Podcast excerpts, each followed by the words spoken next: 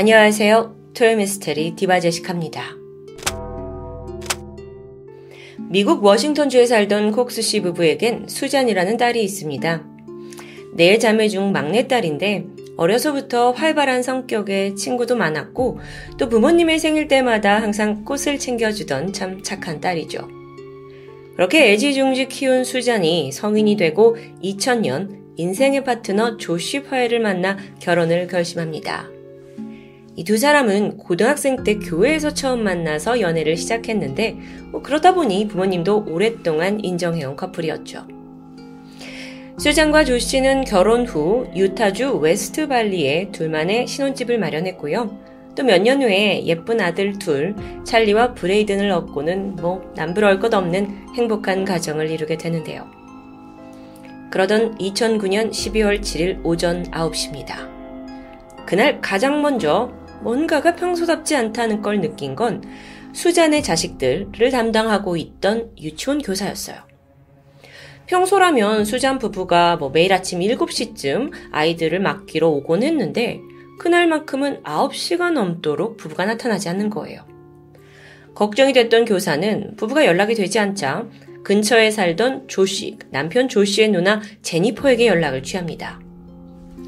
잠시 후 제니퍼가 부부의 집을 찾았어요. 한참 동안 문을 두드렸죠. 하지만 안에서는 인기척이 전혀 느껴지지 않는데요. 이 두 사람은 계속 연락을 해도 받질 않고 결국 불길함을 느낀 제니퍼는 경찰에 신고를 접수합니다. 곧이어 경찰이 왔고 드디어 문을 열고 안으로 들어가요. 그런데 이 집 거실에선 아주 특이한 광경이 펼쳐져 있었습니다. 우선 집안은 고요했어요. 그런데 이 거실에 선풍기 두 대가 세게 돌아가고 있는 거예요. 게다가 이 선풍기는 젖어 있는 바닥 카페트를 향하고 있었죠. 부부는 여전히 보이지 않는데요. 그러다 몇 시간 뒤인 오후 5시입니다. 차 한 대가 천천히 부부의 집으로 들어옵니다. 보니까 남편 조씨와 아이들이에요. 수자는 보이지 않고요. 누나가 안도하면서 아니 도대체 너 어때 어디 있었냐 나 신고하고 난리 났었다 얘기를 하는데 이때 조 씨가 말하길 응? 나 아이들하고 캠핑 다녀왔지 수잔한테 못 들었어? 누나는 어, 아내와 지금 연락이 되지 않는다 라고 말을 해줬더니 조 씨가 되게 의아해합니다.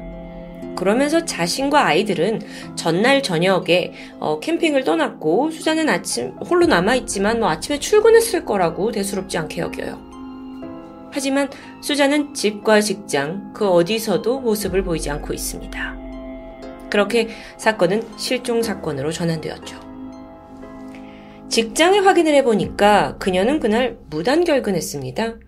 친정 부모에게도 전화했죠. 근데 아무런 소식을 듣지 못했다고 해요. 우선 경찰이 부부의 집을 자세히 살펴보기 시작했습니다. 그 안방을 보다 보니까 침대 옆 협탁 안에 수잔이 쓰던 핸드폰과 지갑이 고스란히 놓여져 있어요. 자발적인 가출이라면 이걸 두고 갔을 리가 없겠죠. 그렇게 의심의 화살은 자연스럽게 남편으로 향하게 되는데요. 이 실종 사건은 당시 언론에 큰 관심을 받았습니다. 당연히 남편 조 씨도 주목받았고요. 그러면서 한 언론사와 인터뷰를 진행했는데 기자가 물었죠. 지난밤 몇 시 정도에 캠핑을 간 거예요? 여기서 조 씨는 어, 저녁 12시 반쯤인 것 같아요.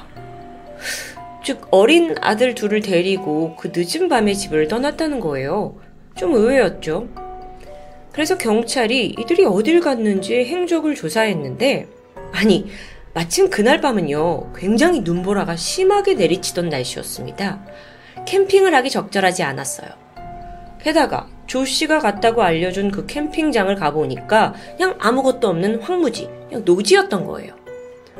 경찰이 생각했을 때, 아니, 이런 위험한 곳에서 그 늦은 밤에 애들을 데리고 눈보라 제치고 캠핑했다? 도저히 쉽게 납득할 수 없었죠. 그러던 중 조 씨가 캠핑 때 몰고 간 그 미니밴 차량 안에서 굳이 캠핑 때 이게 필요한가 하는 물건들이 발견됩니다. 방수 천막, 그리고 기름통, 삽까지 있었어요. 물론 조 씨는 뭐라고 말을 하냐면 날씨 변화가 어떻게 될지 몰라서 내가 다 챙겨갔다라고 설명을 해요. 한편 이번에 경찰은 그 집안에서 선풍기 두 대가 막 돌아가고 있었잖아요. 거기에 주목했습니다. 젖은 카페트를 말리고 있었는데 의심스럽죠? 그래서 루미놀 검사를 감행했더니 집안 바닥에서 미처 지워지지 않은 혈흔이 발견됩니다. 감식 결과 수잔의 것이었고요. 자, 지금까지 경찰이 발견한 이 정황 증거들 남편을 의심하기에 충분하죠. 하지만 조 씨가 설명을 하길 아니 차 안의 물품은 뭐 캠핑할 때 이것저것 필요하니까 당연한 거고 카펫 너무 더러워서 빨아서 말리던 중이었고 또 혈흔은 아니 이 집이 수잔이 맨날 생활하던 곳인데 작은 상처가 나서 흘린 피일 수도 있지 않느냐 라고 주장합니다. 사실 이게 말이 완전히 안 되는 건 아니에요. 경찰로서도 수잔의 실종 혹은 사망에 대한 뭐 결정적인 증거가 없어서 그를 체포할 수는 없었죠. 그렇게 사건은 미궁에 빠져버리는 듯한데 수잔이 실종된 지 1개월이 흘렀을 무렵 조 씨가 돌연 이해할 수 없는 행동을 하기 시작합니다. 아이들을 다 데리고 워싱턴주 다른 지역에 있는 부모님 집으로 이사를 가버린 거예요. 왜 이사했냐 했더니 기자들이 너무 몰려와서 사생활을 침범받는다는 이유입니다. 아니, 근데 아무리 그래도 지금 아내가 뭐 실종된 건지 어떤 상황인지도 모르는데 갑자기 이사를 간다는 건 이해하기 힘들잖아요. 혹여 그녀가 절대 돌아오지 않는다는 걸 확신하지 않는 이상에는요. 경찰의 의심의 화살은 더욱 그를 강하게 올가매고 있었습니다. 그러던 중에 수장과 조씨, 이 부부의 양측 지인들에게서 한 가지 제보가 들어와요. 사실 결혼 10년 차가 되었던 이 부부의 관계가 굉장히 위태로웠다는 점입니다. 조 씨는 집에서 뭐 프리랜서 웹 디자이너 일을 하고 있었는데 경기 불황으로 인해서 거의 뭐 무직 상태나 다름 없었다고 해요. 그러다 보니 아내 수잔이 혼자서 생계를 꾸려나갔고 자연스럽게 조 씨는 집에서 아이들을 돌봤다는데요. 아, 이게 뭔가 좀 일이 뜻대로 풀리지 않잖아요. 그래서 조 씨가 스트레스를 받고 그걸 모두 수잔에게 풉니다. 매사에 예민하고 신경질적이고 심지어 수잔 쪽 지인에 따르면 폭력적인 모습까지 보였다고 해요. 실제로 조 씨가 수사선상에 올랐을 때 경찰이 집안을 수색했었거든요. 근데 그때 수잔이 남겨둔 비디오와 다이어리가 있었습니다. 근데 그 내용이 충격적이었죠. 나와 내 아이들의 안전을 위해 나는 반드시 기록을 해야 한다. 난 지금까지 3, 4년 동안 극심한 결혼 스트레스를 받고 있다. 조 씨가 나를 위협한다. 우리가 이혼하게 된다면 변호사를 대동할 거라고 말했다. 만약 내가 죽으면 그건 사고가 아닐 수도 있다. 굉장한 불안감이 느껴지고 또 이 초조해하는 글과 영상까지 수자는 분명 조 씨에게 어떤 신변의 위협을 느꼈던 것으로 보입니다. 추정에 따르면 그렇게 힘들어하던 수잔이 결국 조 씨에게 이혼을 하자고 말했을 거예요. 그리고 이때부터 조 씨는 매우 초조해졌겠죠? 생각해보면 현재 자기보다 경제력이 좋은 수잔과 이혼을 당장 한다면 아이들의 양육권을 뺏기는 게 당연하기 때문입니다. 그렇게 수잔과 이혼 얘기가 오가던 중 수잔이 지금 돌연 실종해버린 그런 상황이고요. 자, 이런 지인의 제보를 듣게 된 경찰은 혹시나 하고 수잔의 사망보험 내역을 조사했는데, 와, 역시나. 수잔이 실종되기 몇 달 전, 10개월 전에 남편이 그녀 앞으로 보험을 들어놓은 사실이 드러납니다. 뭔가 퍼즐이 좀 맞춰지는 듯 했죠. 양육권도 빼앗고, 보험금까지 노리고 아내를 실종으로 둔갑해서 살해한 걸까요? 이런 강한 의심 속에서 경찰은 조 씨가 이사간 그 워싱턴주 부모님 집을 수색하기 시작해요. 아, 그런데요, 여러분. 여기서 또 하나의 정말 충격적인 사실이 밝혀집니다. 당시 조 씨의 어머니와 이혼 상태였던 조씨 아빠 스티븐, 이 사람이 문제인데, 우연히 경찰이 집안 수색을 하다가 스티븐의 컴퓨터를 살펴보게 돼요. 안을 보니까 대량의 포르노 사진들과 함께 한 여성이 옷을 갈아입는 몰카 사진들을 다수 발견합니다. 그리고 이 사진을 자세히 살펴보던 경찰은 경악하고 말았죠. 몰카의 주인공이 바로 아들의 아내, 며느리 수잔이었던 겁니다. 너, 너무도 부적절한 행동이에요. 그래서 경찰이 좀 더 이걸 파헤치게 되는데 시아버지 스티븐이 블로그를 하나 쓰고 있었거든요. 가보니까 안에는 뭐 수잔에 대한 자신의 연민이 가득 담겨 있어요. 그녀를 위해 직접 작사, 작곡한 노래가 있는가 하면, 아, 더럽죠, 더러워. 뿐만 아니라, 그가 이제 혼자 생활하던 방 깊숙한 곳에 정말 역겹게도 수잔이 세탁하려고 내놨던 속옷, 그리고 이미 사용했던 뭐 위생용품까지 지퍼백에 담아서 보관하고 있었던 거예요. 아, 정말, 정말 톰이 오래 했지만, 아, 이런 일은 정말 너무, 너무 충격적인데요. 자, 이 모든 발견을 통해 시아버지 스티븐이 뻔뻔하게도 며느리를 향해 더러운 연정을 품고 있었던 게 드러나죠. 이게 무슨 말도 안 되는 상황이냐고요. 결국 2011년 9월 스티븐은 도찰 외에 14가지의 죄목으로 체포됩니다.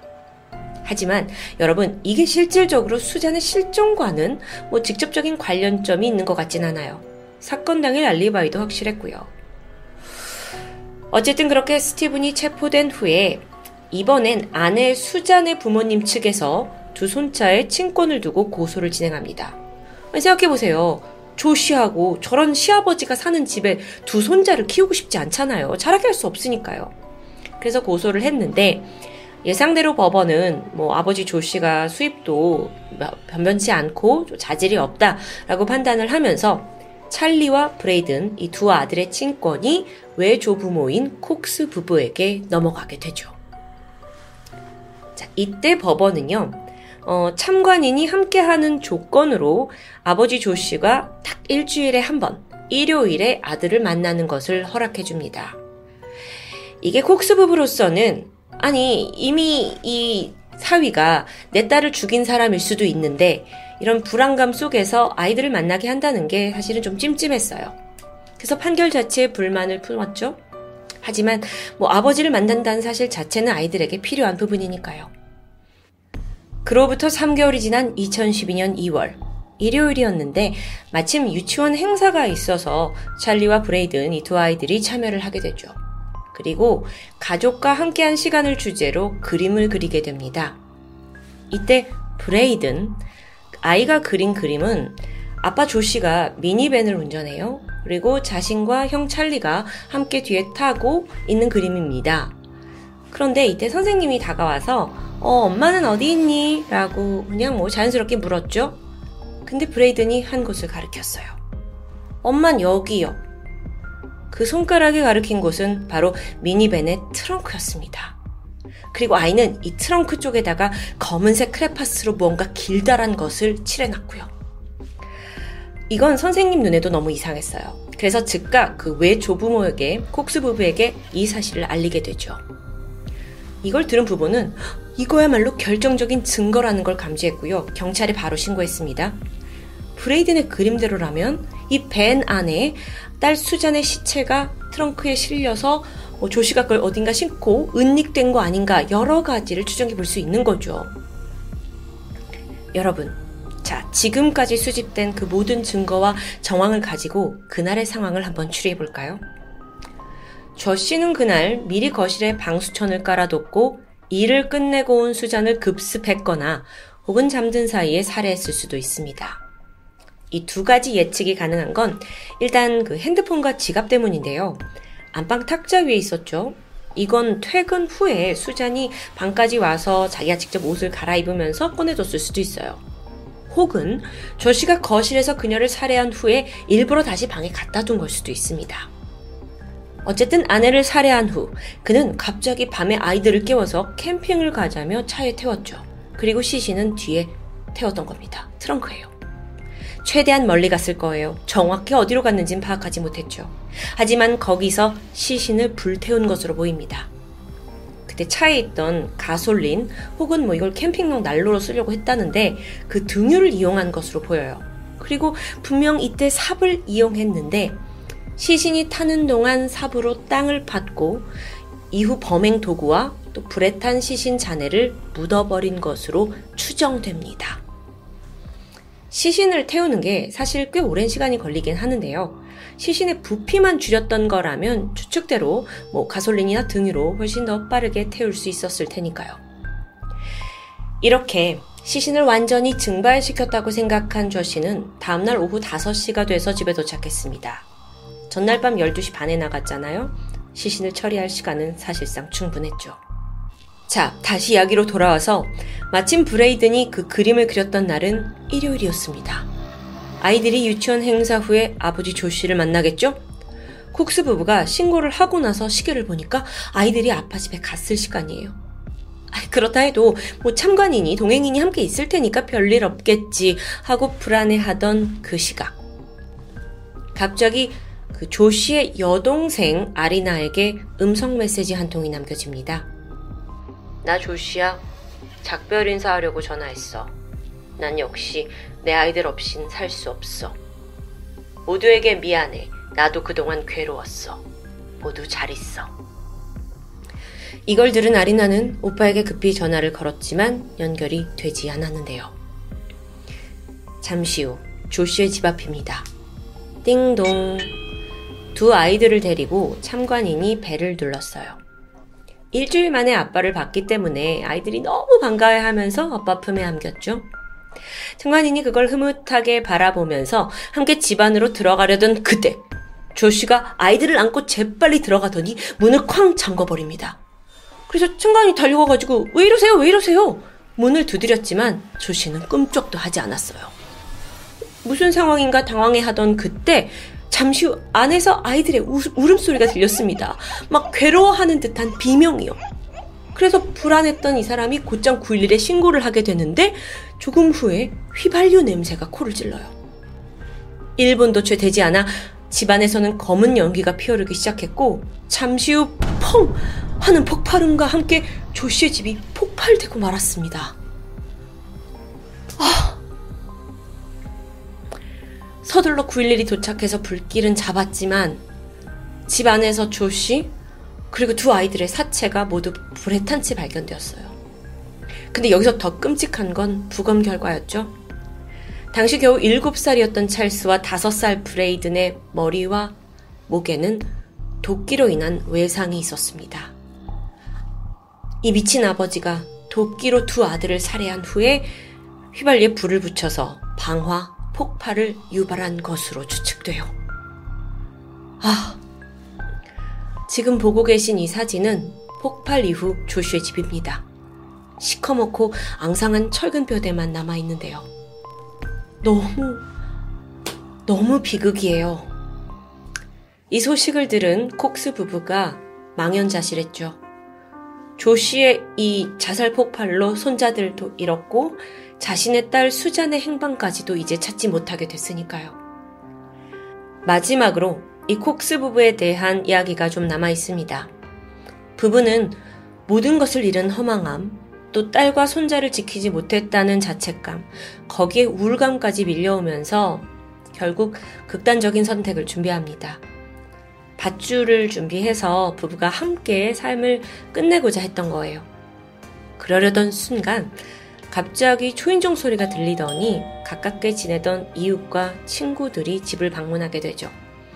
사실 이 부부의 상황에 위기를 느낀 주변 사람들이 위로하기 위해 찾아왔던 건데요. 이후 지인들이 돌아가면서 매일 아침 콕스 부부네로 찾아왔다고 해요. 음식해서 함께 먹고 또 함께 TV 보면서 뭐 잡담 나누고 어떨 때는 늦은 밤이 되어서야 돌아갔다는데요. 그렇게 너무도 비극적인 상황에 그저 목숨도 다 필요 없다. 모든 걸 포기하려고 했던 콕스 부부는 주변 사람들의 격려와 응원 덕분에 다시 힘을 내기 시작합니다. 실제 이들의 사연이 알려지면서 수백 통의 위로 편지도 받았고요. 그렇게 조금씩 회복을 했고 시간이 좀 더 지나 현재 콕스 부부는 찰리 브레이든 파웰 프로젝트라는 단체를 설립해서 끔찍한 살인으로 가족을 잃은 피해자 가족들을 상담해주는 일을 하고 있습니다. 동시에 범죄자의 자식들을 보호하는 법안도 마련하고 있다고 전해지고 있고요. 어, 저 사실 오늘 스토리가 저에게 굉장히 충격적으로 어, 느껴졌는데요. 정말 처음부터 끝까지 한 개도 예상할 수 없었던 정말 뒤통수 맞는 것 같은 스토리였습니다. 그나마 이 마지막 부분이 음, 약간은 웃을 수 있는 부분이었죠. 수잔의 행방은 여전히 묘연합니다. 어쩌면 부모는 딸의 죽음을 받아들였을 수도 있어요. 가장 유력한 범인 사위도 죽고 두 손자도 하늘에 있는 상황. 그 어떤 사건보다 유가족인 음, 두 부부의 아픔이 엄청났을 것 같은데요. 그걸 잘 이겨내고 또 그걸 계기로 같은 처지의 사람들을 돕는다는 데서 저는 큰 감동까지 받았습니다. 물론 모든 피해자 가족과 유가족들이 이렇게 단단할 수만은 없겠죠. 하지만 주변의 관심, 격려, 그리고 우리의 작은 위로가 이들을 치유할 수 있다는 사실을 잊지 않았으면 합니다. 지금까지 토요미스테리 디바제시카였습니다.